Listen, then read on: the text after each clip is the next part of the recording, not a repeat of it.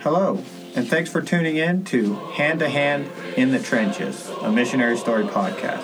I'm Caleb Hickam, And I'm Kimberly Croker. and we are your hosts for this episode of Hand to Hand. Hand to Hand is a ministry outreach of Charity Baptist Tabernacle in Amarillo, Texas. And Hand to Hand is a missionary story podcast that tells the true stories of Christians around the world who have hazarded their lives for the Word of God and the testimony of Jesus Christ.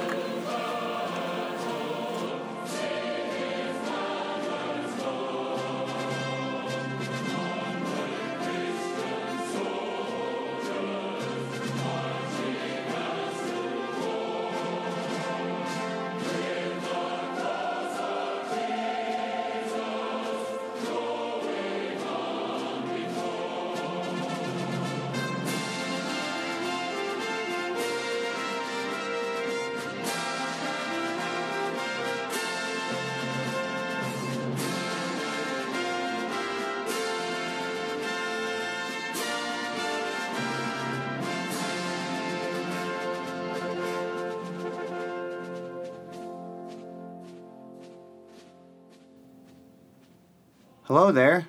Thanks for tuning in. Today we will be finishing the story of John Birch, missionary to China.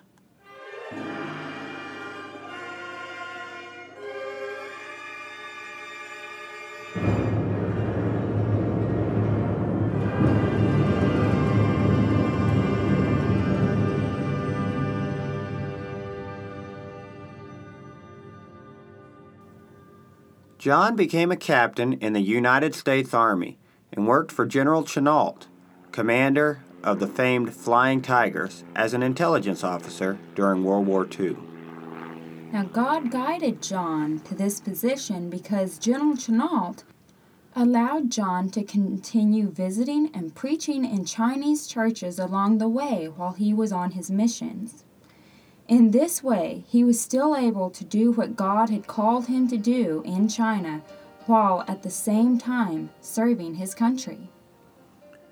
That's right.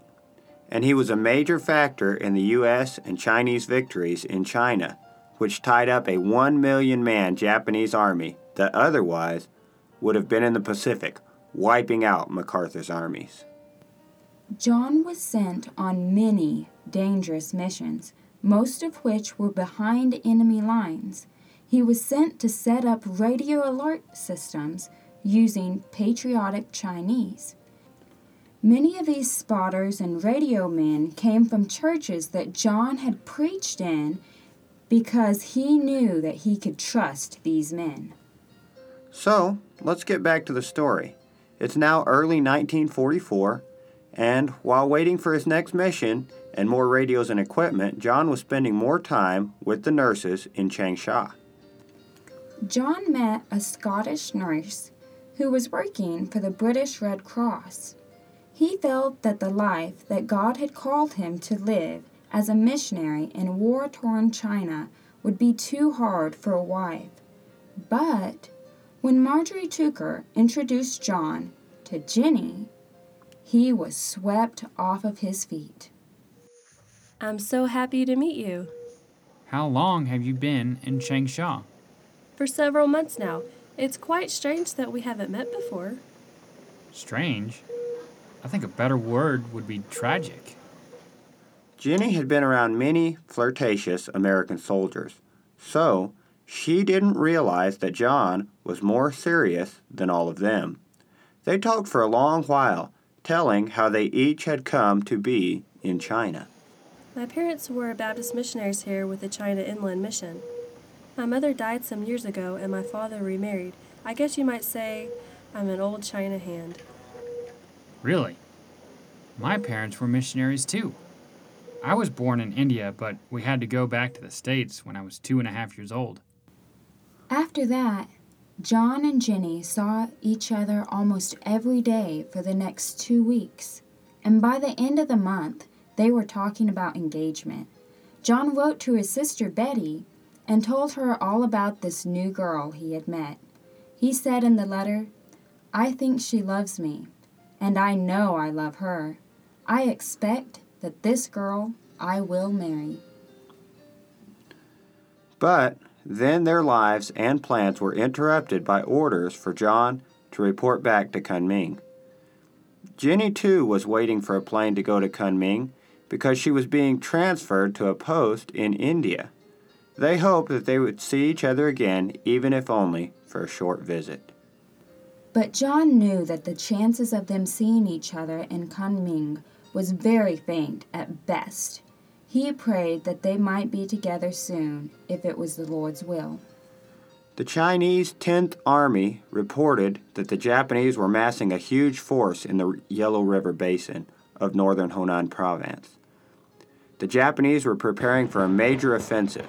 It was clear that if they could break through the lines of the war worn and beleaguered 10th Chinese Army, whose morale was very low but not as low as their supplies were, then the Japanese would be able to link up with the force from the Yangtze Bulge and capture Changsha, along with all the eastern bases.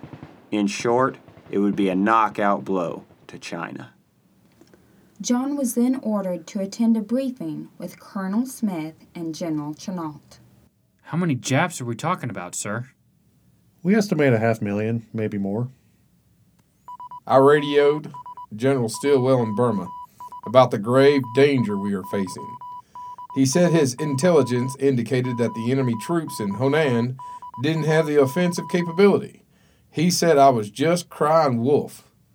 I have cabled the president and asked him to cut through the red tape and increase our tonnage. Do you think it'll get here in time? I don't know. That's why we need some liaison teams in there to mark exact targets. The way things stand now, we can't afford to waste any ammo, and we must cut the Jap supply lines. That means you, Birch. We need you to set up a network of spotters along the north south Pinghan Railroad. That is where the enemy is shipping their supplies now that they can't ship it by water. Attacking their supply lines is our only hope of holding them back. When do I leave, sir? It'll take a few days to get your radios together, so for now, just hang tight. John was hoping to remain in Kunming long enough to see Jenny during her layover on her way to India. While John was waiting at Kunming, the spotters along the Yangtze River sent an urgent radio message. One of the spotters had been discovered by the Japanese. He was the first of John's Chinese operatives to be caught. And he had been captured, shot, and then quartered with the sword. We have got to help his widow. Well, Birch, what do you suggest we do? Deposit $5,000 in the Changsha Bank in her name. Then let the other spotters know about it, so that they all know we'll take care of their families if anything happens to them. Good thinking, John. I'll secure the money. John wrote to Jenny while he was waiting for all the supplies he needed for his mission, and he said, I expect to be poor in money and material possessions all my life, but to be rich in the joys that come from God's love, man's love, and the world of nature.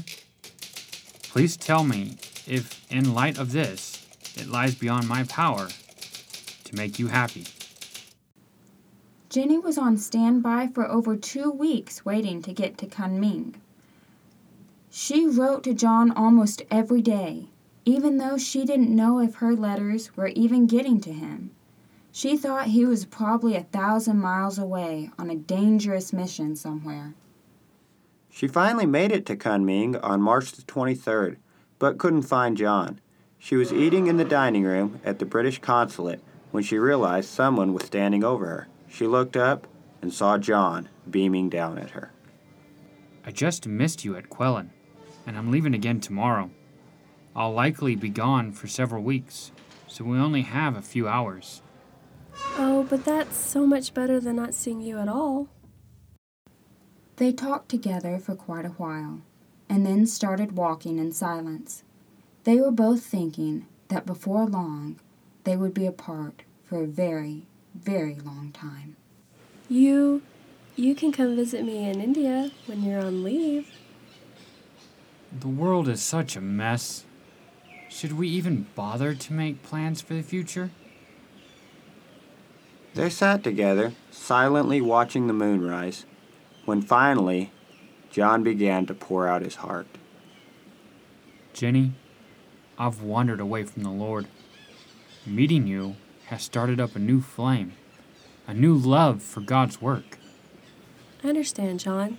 I have wandered away too. I think maybe it's the war. Being with so many people who have no concept of what being a Christian really is. The living conditions make it difficult to have any alone time with God. The war. The war just seems to stretch on forever. The bombing and killing. I'm just ready for it to be over so I can get back to what God has called me to do. You will, John. I know you will. But it will be different, though. I want to be on my own and not dependent on any mission board, just the Lord. I want to preach the gospel and start churches. One thing I've learned during all this violence is how to organize and handle men, and to achieve difficult tasks. I'd love to use that ability for the Lord. In any case, I'm sure I'll always be poor and not have much to offer. You know how it is, being raised in a missionary home. Oh, yes, I know.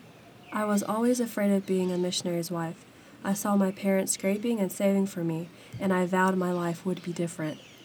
Yet I always knew money wouldn't bring happiness. Although there wasn't much money in our house, our family was always tremendously happy.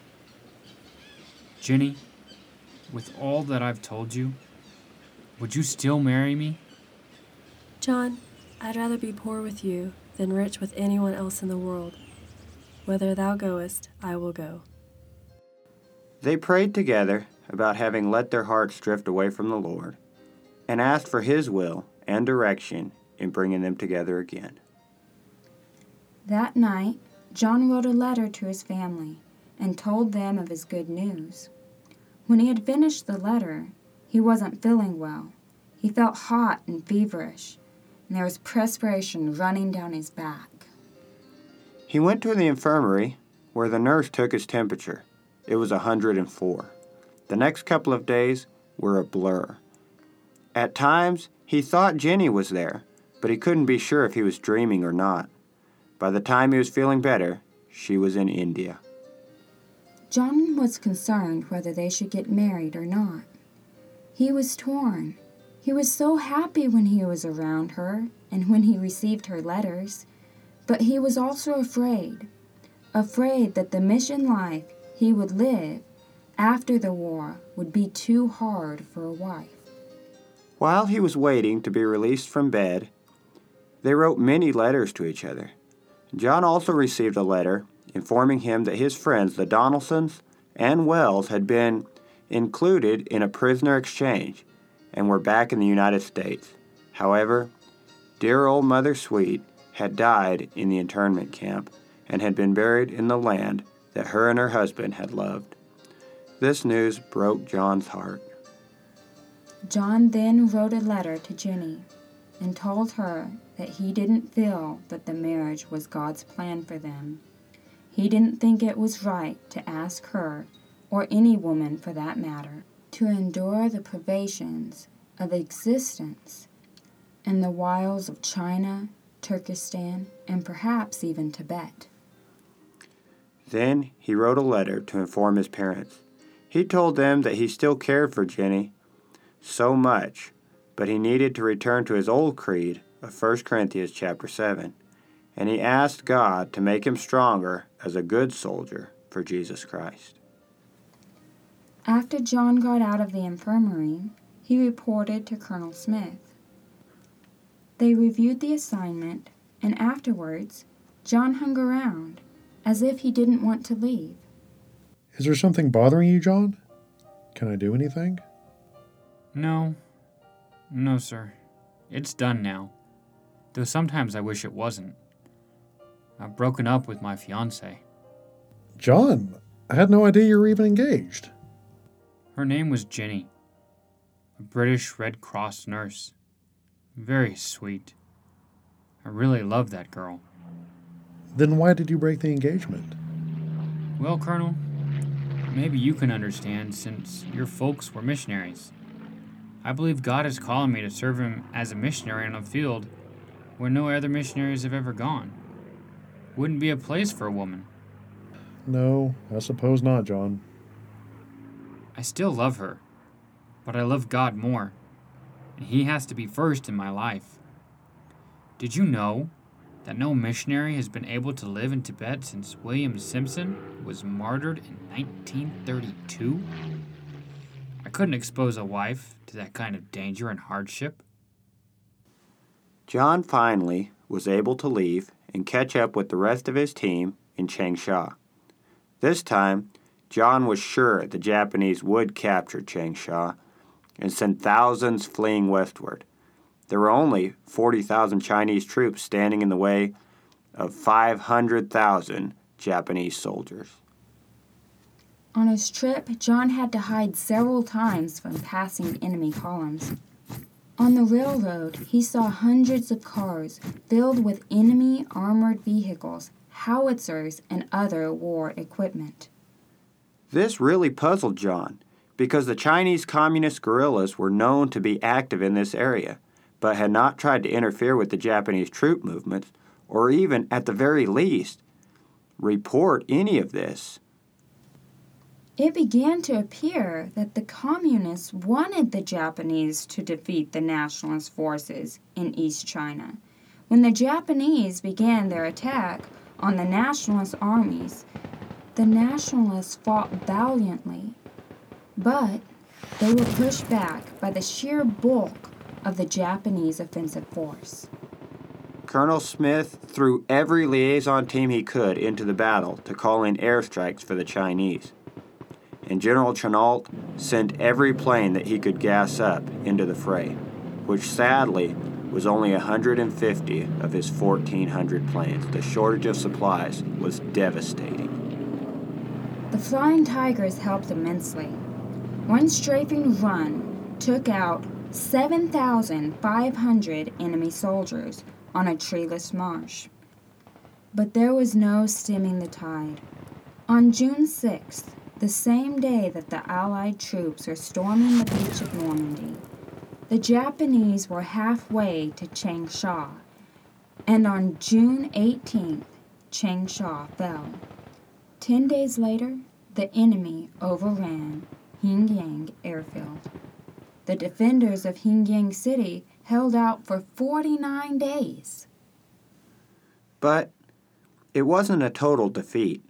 The Chinese and the 14th had tied up a huge Japanese force for five months while inflicting heavy losses to an army that otherwise would have been in the Pacific Theater wreaking havoc on MacArthur's forces. By now, Allied troops were swarming Guam. American B 29 bombers were bombing Japan constantly, and U.S. ships had decimated the Japanese Navy at the Battle of Leyte Gulf. For John, this had been the longest, hottest, most miserable summer of his life. Then, Lieutenant General Albert Wedemeyer replaced General Stilwell. General Wedemeyer established cooperative rapport with both Chiang Kai shek and General Chennault. He pledged to give the 14th all the support possible. And he also sent General Stilwell's pro communist political advisors packing.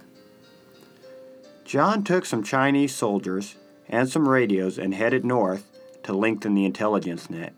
He also carried his New Testament and Chinese gospel tracts. Since joining the force, there had been only a few Sundays that he hadn't been able to preach either to a Chinese congregation or to American soldiers. In November, some of John's Chinese agents had found an American crew from a B 29 that had bailed out way back in June. They had been in hiding in the mountains for all of that time. John's Chinese agents escorted the survivors back to a base that John had helped to build in a hidden pocket in the Yellow River Basin. Colonel Smith arranged for a C 47 transport to pick up the crew on November the 15th.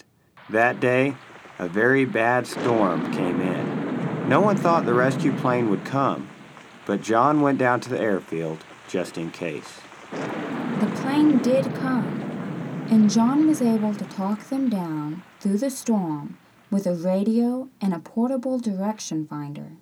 All the men were rescued. Later, John was asked how he did it. The Lord must have been with me. I couldn't see 10 feet in front of me, but I got a fix on the plane and talked the pilot down.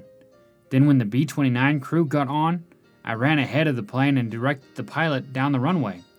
They got airborne right over my head. Over the winter, many missionaries in the area came to John to be rescued. Some had been there for over 30 years and didn't want to leave, but now, after the Japanese invasion of the summer and fall had put them at great risk, they had no choice. John was told that they were not running a taxi service and that a transport couldn't be spared. So, John told them that he also had an urgent intelligence package. The transport was sent. John definitely had an, the information, but it could have waited for a few weeks.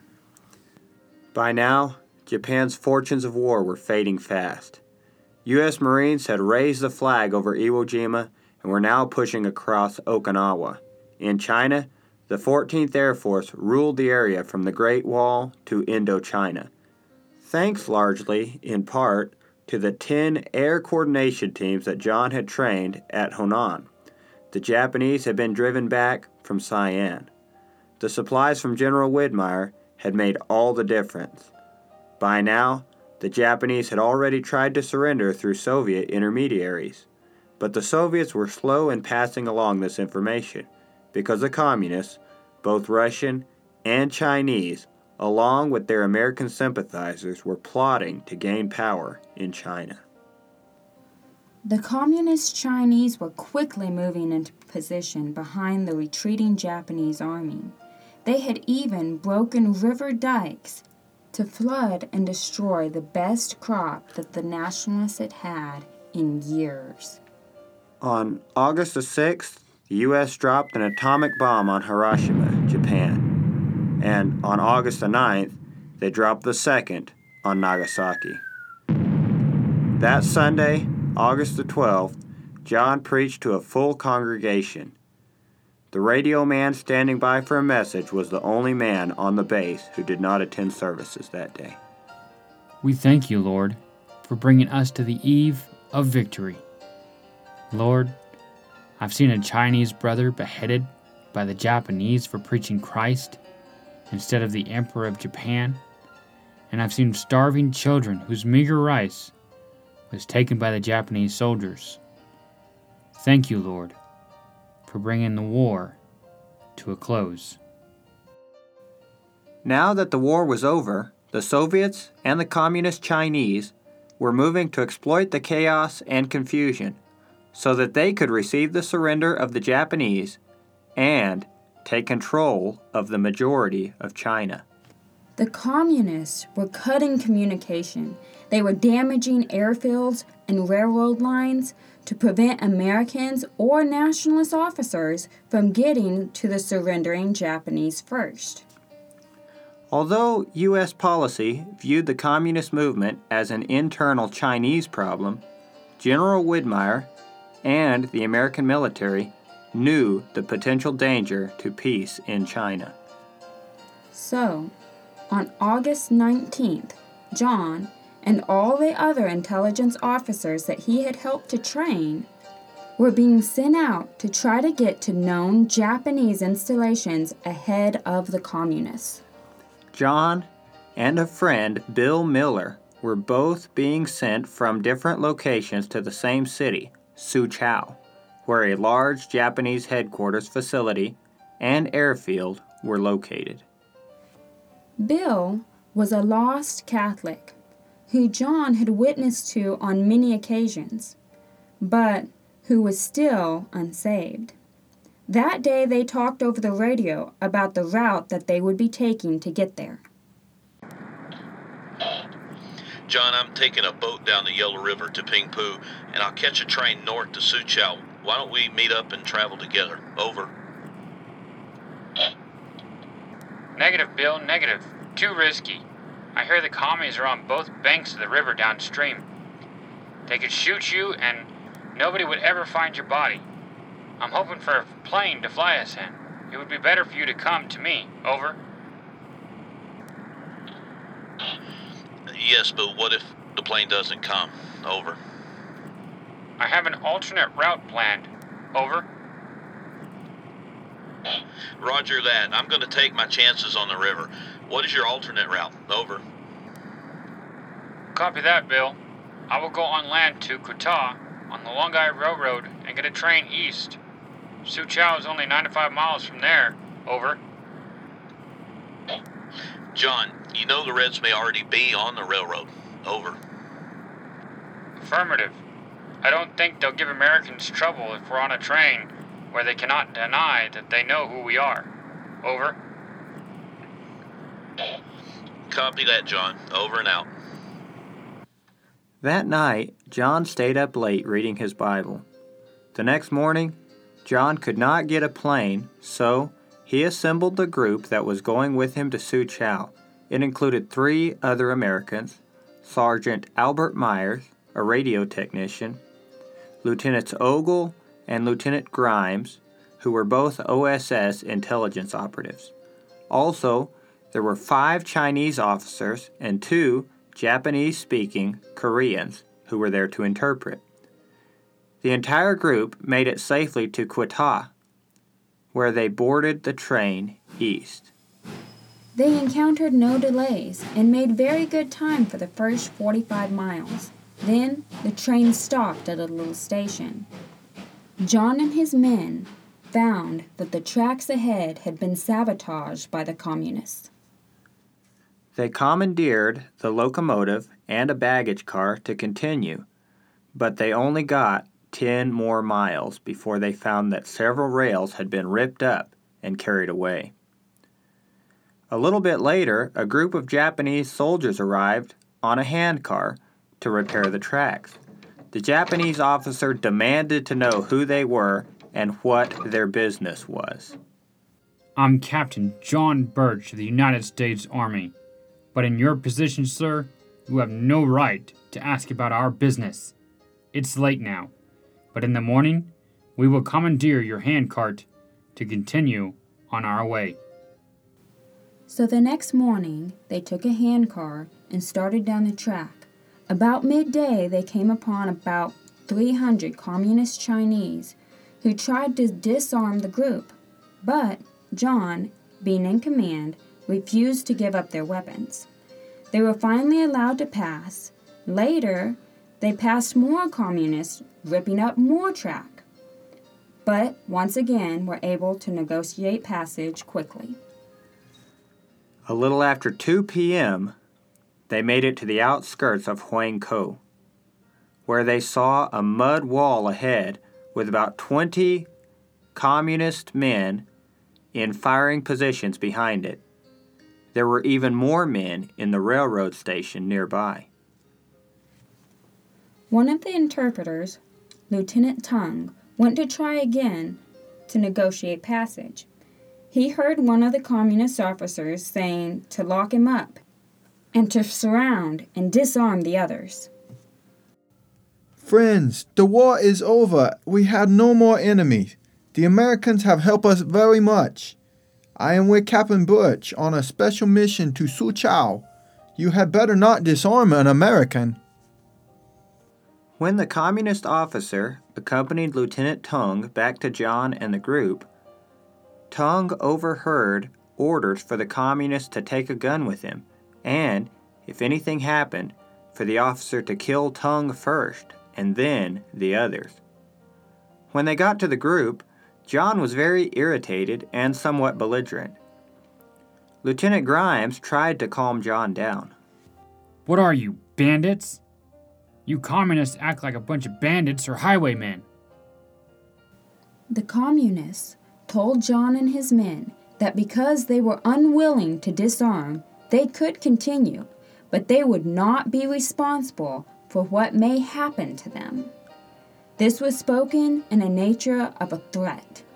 John and Lieutenant Tung both realized that they would pass and be shot in the back. John asked to see the commanding officer, so they were taken into a house and told to wait. Then finally, they were taken out and led all around town to many different places where they never found the commanding officer. Finally, about 20 army soldiers began walking along their flanks. Then, the officers ordered for the men to disarm John. Please wait. Do not try to disarm Captain Birch. If you want his gun, I'll get it for you. Otherwise, a serious misunderstanding may develop. Then, suddenly, the communist officer pointed to Lieutenant Tung and ordered for him to be shot first. They fired a dum dum bullet into Tung's right thigh, just above his knee. Now, a dum dum bullet, it flattens and expands easily in the human body, and they were unlawful to be used according to the Hague rules of war. Then they shot John in the upper thigh. He went down, and he was shot again a second time, and then bayoneted. The communists slashed and cut his face, probably trying to prevent his body from being identified.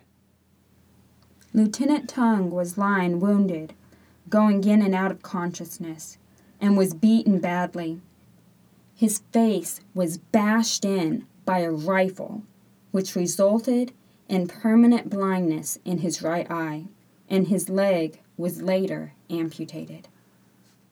The second gunshot that John had received had been to the back of the head at close range, execution style. His body had also been burned.